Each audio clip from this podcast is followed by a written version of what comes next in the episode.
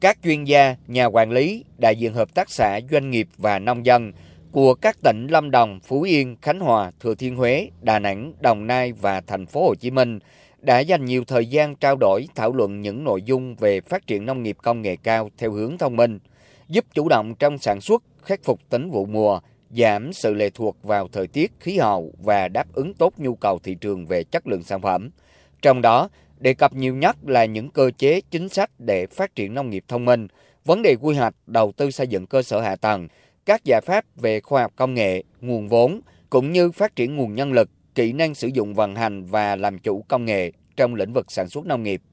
Phát biểu tại diễn đàn, ông Hoàng Văn Hồng, Phó Giám đốc Trung tâm Khuyến nông Quốc gia khẳng định, những năm qua, ngành nông nghiệp trong nước đã cơ cấu lại theo hướng hiện đại và đạt được nhiều kết quả quan trọng cả về quy mô lẫn trình độ sản xuất. Nông sản của Việt Nam đã có mặt tại 196 quốc gia vùng lãnh thổ, trong đó nhiều nông sản có vị thế cao trên thị trường quốc tế.